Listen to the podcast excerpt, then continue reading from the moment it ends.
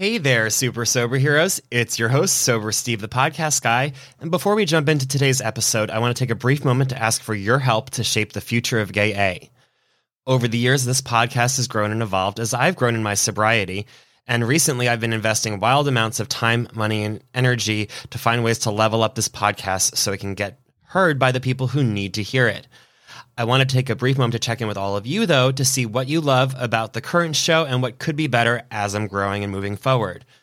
In the show notes is a three to five minute survey for you to complete. I kindly ask that you pause this episode and take the time to complete it if you haven't already. You are kind enough to give me 20 to 40 minutes of your time each week when you listen to these episodes, and I want to make sure it's time well spent. So please let your voice be heard. Thanks, SoberPod, and enjoy the show. Hi, everyone, and welcome to Gay A, a podcast about sobriety for the LGBT plus community and our allies. I'm your host, Steve Bennett Martin. I am an alcoholic, and I am grateful for my podcasting hobby. As of this recording, I am 167 days sober, and today we are welcoming a guest to share their experience, wisdom, and hope with you. Welcome to the show, Scott. Thank you very much for having me. It's great to be here with you, Steve. Yes, I'm very excited to get to share you with the listeners. So, why don't you introduce yourself with who you are and all the good stuff? Sure, thank you. Yeah, so I'm uh, 58 and I live in Toronto, beaches area of Toronto, and I work in the charitable sector. And I too am in recovery, and I have completed 169 days of continuous sobriety, so roughly five and a half months, and I'm pretty excited about that. Excellent. I, uh, I have pronouns that I use, which are he, they, and I'm really happy to be here with you.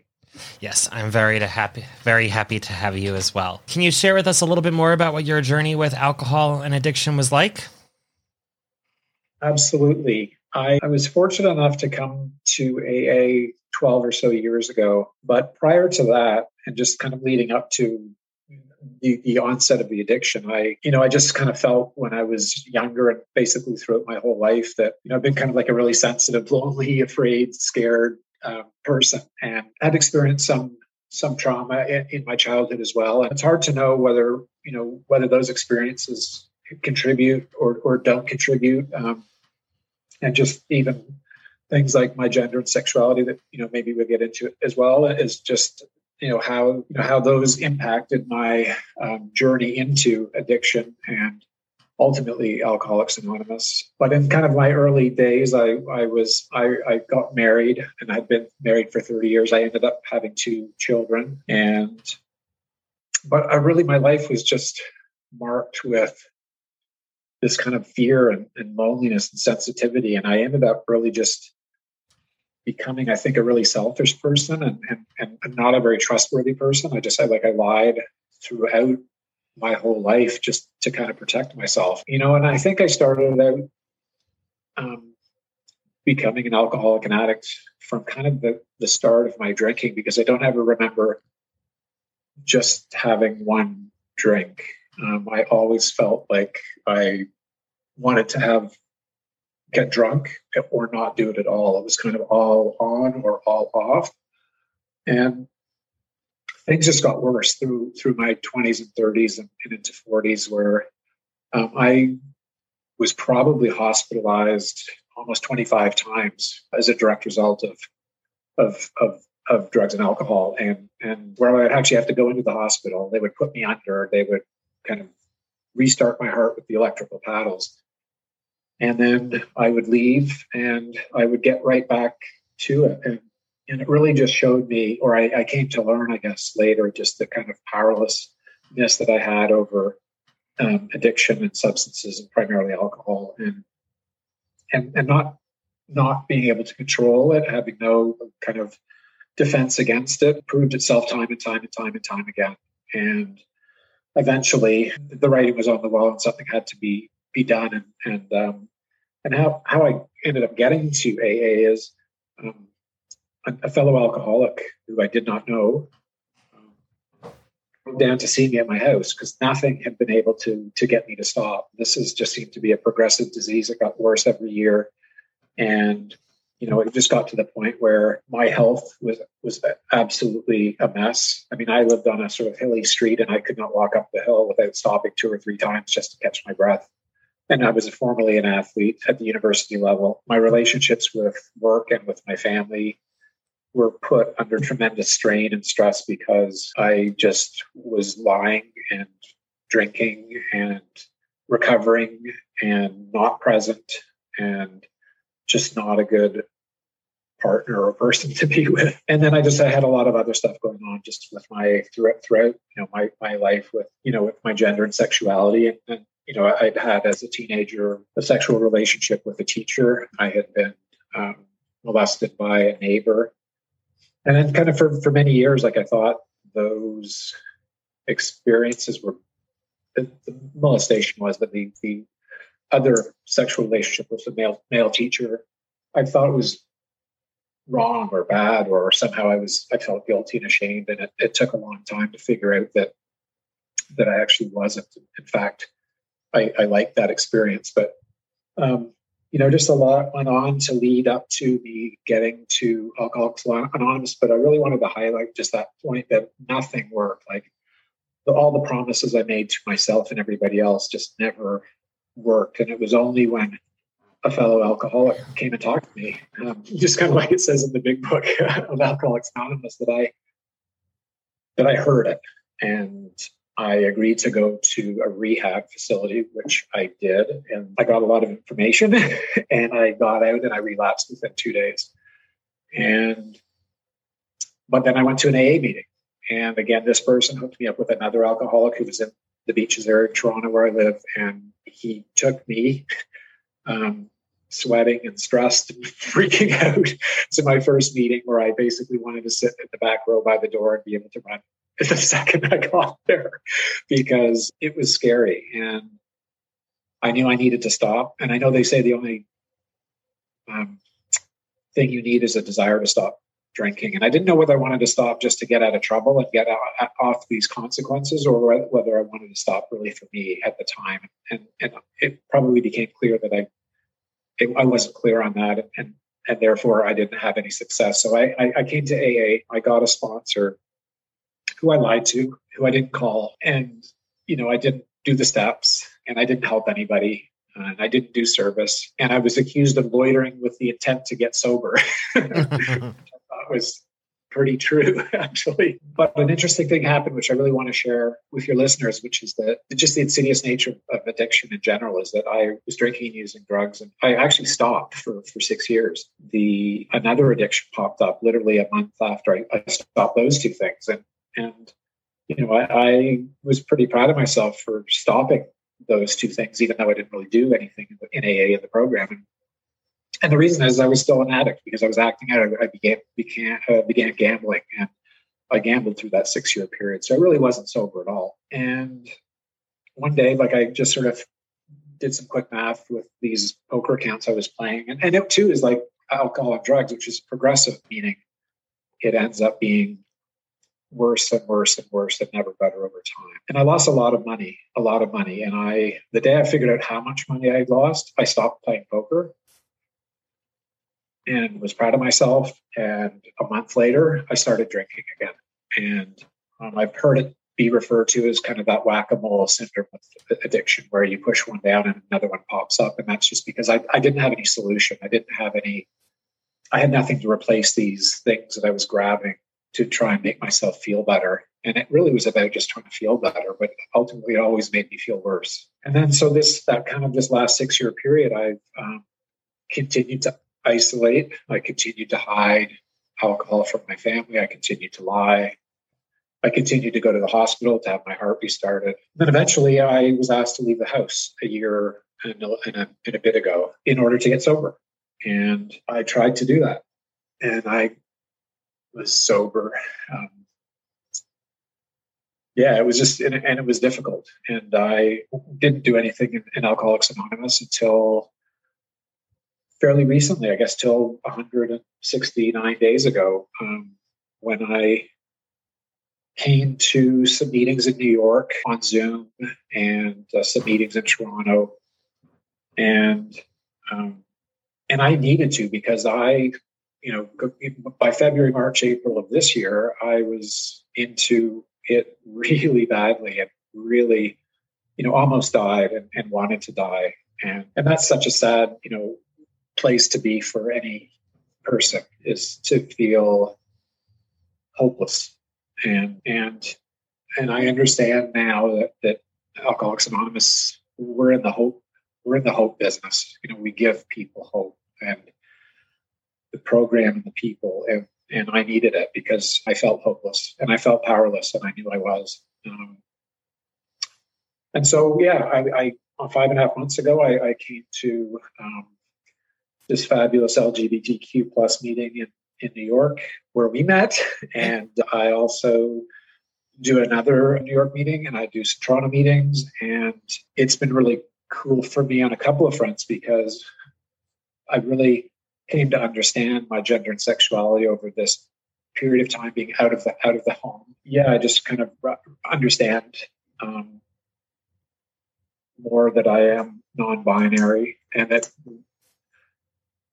the type of sex that I want to have is not what I had had in a in a marriage to a female for 30 years. And I knew something was wrong. And and this last year has, has, been really scary but amazing for me to to just discover more about myself. Just yeah really just so excited that there are lgbtq plus meetings for us to go to because it has just made me feel really connected and, and really that i'm in the right place and that i um, belong and that i'm not there's nothing wrong with me. And i just yeah i'm just really grateful for for that. Um, so yeah, that's kind of the, the, journey. And then, you know, I, I, but I did finally do things in AA, which, you know, we can talk about uh, now or later, but there are things that I do now that have helped me with my sobriety. So. Yeah. I mean, what are some of those things that help you stay sober? Well, the one, so first off, I go to meetings every day. I, I go to two, sometimes three meetings a day. I go to these same ones like every day. I mean, I miss the odd one, but I mean, Frank, I go pretty much every day. And I got a sponsor right away. And I said, look, I want to do whatever it is that I need to do to get better. Like this person was happy. He has really bad health, but he's like the happiest person I know. And he said, oh, well, then there's this program that suggested, but then there's some of these steps that are kind of mandatory. And if you want to get the solution that I and others have, because he's 31 years sober and happy, then we'll we'll work these steps together. And I said, let's do it. And so five and a half months later, I've worked my way through the steps. I'm on step 11 and 12. Um, but I was able to do fourth step inventory. I was able to do amends to people that I've harmed in the past. I go, as I say, to meetings every day. I call my sponsor every day. I talk to three or four people or text three or four people every day that are in the program. I try and be honest with every person that I meet. I try and do service if I'm asked to do it. I will always help another alcoholic or anyone really if, if they if they ask or need it. And the interesting thing is in these last five and a half months, I, I haven't drunk, I haven't used drugs, I haven't gambled. I haven't been to the hospital to have my heart restarted, you know, and, and so just those are kind of to to to summarize kind of the things I do every day. That's what I have to do because it is recovery is is the priority in my life because nothing else good for me will happen if if I don't um, if I don't make it my priority. Yeah, I, I know what you mean by that. My sponsor was telling me the other the other night how you know you have to put as much into your recovery as you did in your drinking, and like you know there were nights where I was like, oh, do I want to go to a meeting or do I not? And then it's like if it was a drink and I had that option of do I want to have a drink or not, I would always choose yes. So I need to always choose yes for the the recovery as well.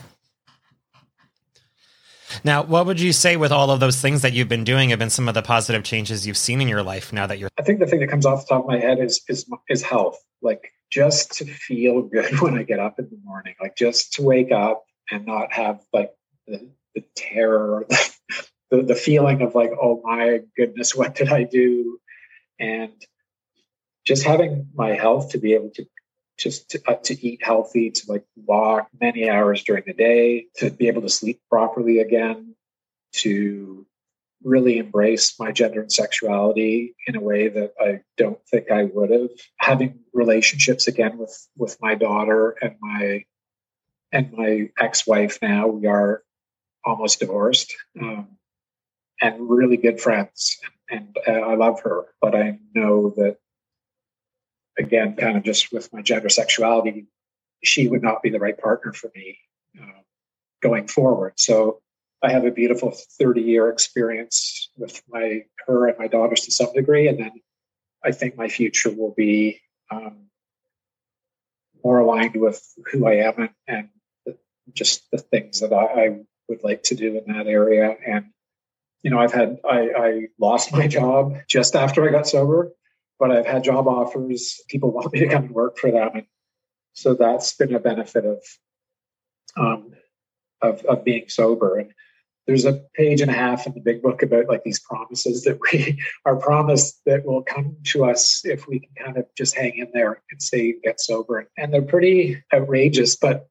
so many people are experiencing and i'm experiencing some of those. And just to have like connection with people again because i was like addiction makes us makes me and lonely and isolated. And i'm not afraid now to call and text people and actually tell them like the truth and be vulnerable. And like i have so many i have a really a handful of amazing aa friends I know a lot of AA people. Yeah, and I just like a sense of peace, I think. I just told my sponsor today that I don't think I've been like upset or frustrated or mad or angry.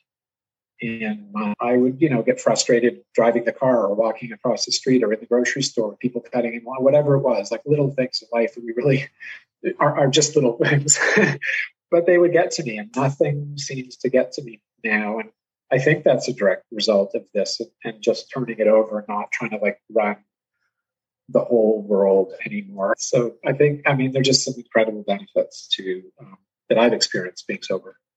Yeah, that sounds incredible. I am not there yet. I'm a little further behind on the step work. My sponsor has been very uh, okay with the fact that we're working on a slow on a slow recovery, not a speedy one. And so with that though, I still I still do get frustrated at times at people, but like at least then I, I like I, I'm aware of it now in a way I wasn't before, where I can stop myself, say the Serenity Prayer, and then I feel better. But I love the parts where like I can drive to work without like grabbing this the steering wheel with like my oh, both hands really angry once because that's when the New Yorker comes out in me. Well, and, and fairness too. I mean, I I got a dry run 12 years ago when I came in and didn't do anything and got no benefit from this beautiful program, and so I now know that I have to do something in order for it to work. And, and so I, I mean, I just had the luxury of having had that first experience. Yeah. Um, but it was a painful experience because it left me not sober for 12 years. Now, with all these great things that have been coming since getting sober, what are some of the biggest obstacles you faced in your sobriety and how did you overcome them? Yeah, it's like it's not always easy. I'm making it sound like you do these steps and you chat with people and you go to some meetings and everything's going to be beautiful. And, um, you know, it's not like, as I said, I lost my job. I, I, have had some mental health issues. Like I really, I've never lived alone in my life. And, and, you know, these last five and a half months, I've been living by on my own.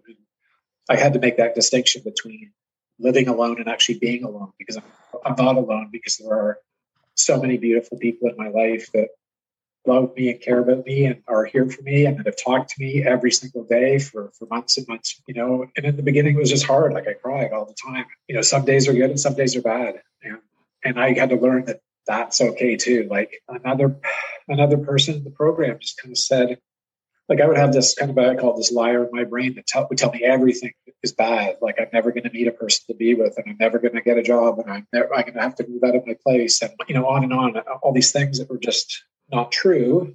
And he said to me, "Time cures all of these thoughts and feelings." And I thought about that for a second, and it's true. Like it, like I almost had. He he, he also told me that I have to just let these thoughts and feelings like walk by like a parade and I'm just on the side sidewalk watching it go by and don't like I don't have to jump in to the band and onto the float and like get involved in, in these negative thoughts and feelings. And so, you know, that's really yeah, that's been really helpful. But uh I've I've spoken to you know got some outside help with just kind of some of these feelings that were overwhelming me for a little bit, and I and I do feel a little bit better now. And I also shared it with people in, in the program, and, and you know, because there's just so many people I love and trust here and I, I'm okay. So ultimately just knowing that it's not going to be um, easygoing every day, and and I now understand that, and and I try not to get uh, myself bent out of shape if, if if I'm having a day where you know my my feelings and emotions are are sort of overwhelmed. Yeah, and I, I know that you know early in sobriety or when you're kind of on that line and sober curious can be some of the the hardest times to get through. I mean, what would be one piece of advice you'd give to someone who's either sober curious or newly sober? Yeah, it's. I think it's such a good uh, question to ask. I would say, don't be afraid. Don't take the first drink or drug. Don't be afraid, because we like like go to ninety meetings in ninety days so many people say that. Get phone numbers from people in these in, in the meetings. Just make connections and tell tell tell us how you're feeling because we will we care about you and we will we will be there for you. Um, and that you are not alone. It, it is like every single time i log on to a meeting on zoom and eventually when i go to live meetings but uh, my experience just going to the meeting and i see the faces of the people that I've gotten to know over these five and a half months, I feel better 100% of the time. And that's what I would tell a newcomer is that you don't have to be afraid. Yeah. And, you know, in these meetings, and we really certainly as addicts love our steps, traditions, and sayings. Do you have a favorite mantra or quote that you live by? Wow, that's a good one because there are a lot. Okay, I'll give you a couple. One is the title of a chapter in the big book, and it is called There is a Solution. Mm-hmm. and we can all speak of which is reaching for something that is a temporary solution that is not healthy for us. And we all know how to do that, and we've done that. And every time I read there is a solution, it's like, oh yes, that that is like that's where the hope comes from. And the other thing is that I've read and heard so many times, but I finally like like I finally just got and that is God could and would if God were saw it. Mm-hmm. And and not being a religious person and not really going to formal church or any of that kind of stuff, God was always a tricky thought concept idea, which I still don't understand, and that doesn't matter that I don't understand um, God or higher power or or what that is, other than I know that I need to turn things over to my higher power every day in order for this to work and for me to have a spiritual experience that will remove the obsession to drink. But yeah, God could would if God were saw it. Um, and just having read it so many times and not really understanding it, I do understand it now, which is that my self-centered, self-seeking, lying ways um, had to stop, and I had to do something different in order to get a better, a different result for my life, which was basically, you know, jail, institution, or death were my other options. And so, God of my not understanding, sure, okay, I'll take that. I'll take that door versus jail's institution and death because um, I've almost died. I've wanted to die. I've been an institution, and those are not places that I want to go back to.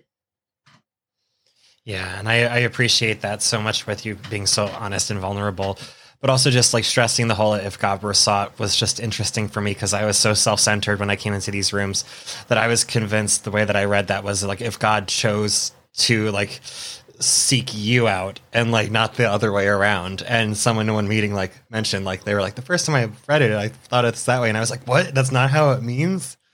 And it's something that I read regularly, like sometimes daily, and I didn't even really understand how it, what that meant the first time either. And once you have that realization, though, it, it really is a game. So thank you so much, Scott, for coming on.